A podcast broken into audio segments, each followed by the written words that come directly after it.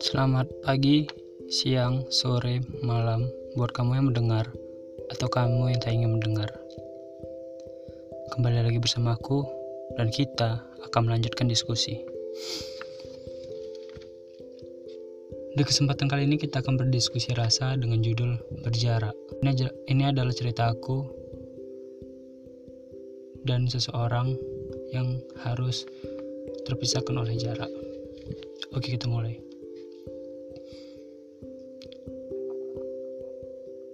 Aku pernah punya rumah, dan sampai sekarang aku masih punya. Rumah itu masih rumah yang lama. Rumah yang dari awal telah memberi kenyamanan buat aku. Rumah yang sering menghadirkan canda-candaan kecil, tawa-tawa ringan, tempat yang nyaman buat aku menyanyi, menari-nari, kedubrakan, dan segala kegilaan yang menjadikan diriku sendiri. Rumah di mana yang menjadikan aku sebagai aku. Bukan aku yang berlakon bangga yang jago membuat puisi atau seperti Iqbal di film Mariposa. Di rumah ini, aku menjadi aku di film yang aku buat sendiri. Berdasarkan apa yang aku pikirkan.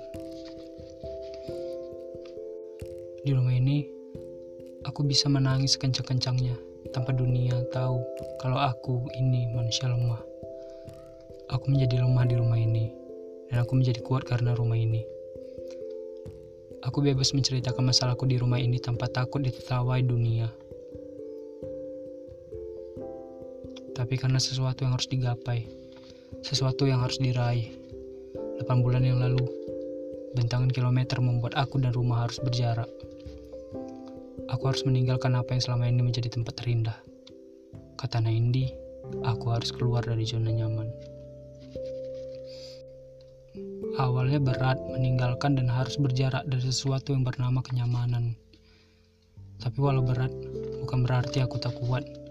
Aku tetap harus pergi, dan aku harus tanamkan bahwa kami hanya berjarak, bukan berpisah. Aku yakin tubuhku akan kembali ke dekapannya. Aku percaya setiap langkahku akan mengarah kembali ke hadapannya. Dan benar, empat bulan setelah aku pergi, aku memutuskan kembali Walau hanya sebentar, ada segudang cerita yang aku curahkan kepada rumah itu. Cerita yang aku pendam selama ribuan detik jauh dari rumah. Hanya beberapa malam, aku terpaksa keluar dan pergi dari rumah itu. Kembali, aku harus menantang dunia untuk mendapatkan apa yang aku dan rumahku impikan. Aku harus pergi tanpa ada kata perpisahan. Karena mungkin memang kami yang, yang tidak berpisah, atau kami yang sudah terbiasa tanpa satu sama lain. Intinya di hari itu aku pergi tanpa teriakan sekencang kepergianku pertama. Di tengah rasa enggan berpisahku, aku selalu memikirkan bagaimana keadaan rumahku saat ia sepi tanpa rewelanku. Tak lama selepas pergiku kedua, dunia sedang kejam-kejamnya. Aku kini tak berani menentangnya. Dalam hati, ada dua rasa. Lemahnya aku kembali dipercundangi dunia. Dan Bahagianya aku, aku akan melepaskan segala kerinduan yang belum pecah. Dengan dua rasa itu aku melangkah pulang dengan harapan sambutan sang rumah.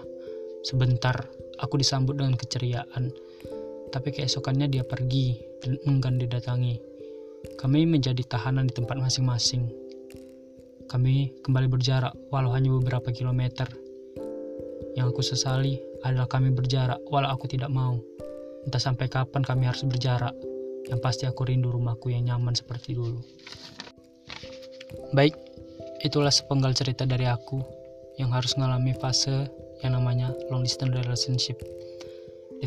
Ditambah dengan pandemi ini, kami benar-benar harus LDR. Dan nggak tahu sampai kapan harus LDR. Kami harus bertahan dengan kerinduannya semakin menjadi-jadi. Bagaimana kalian? Apakah kalian tetap, apakah kalian juga merasain yang sama?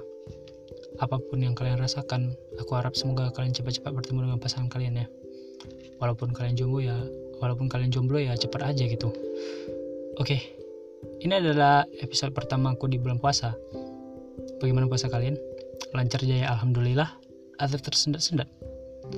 Terlepas dari bagaimanapun yang terjadi uh, aku harap semoga apa yang kalian lakukan di bulan Ramadan ini menjadi berkah buat kalian. Amin. Oke okay? baiklah sekian aja episode, episode kali ini. Sampai jumpa di episode selanjutnya dan bersedihlah bersama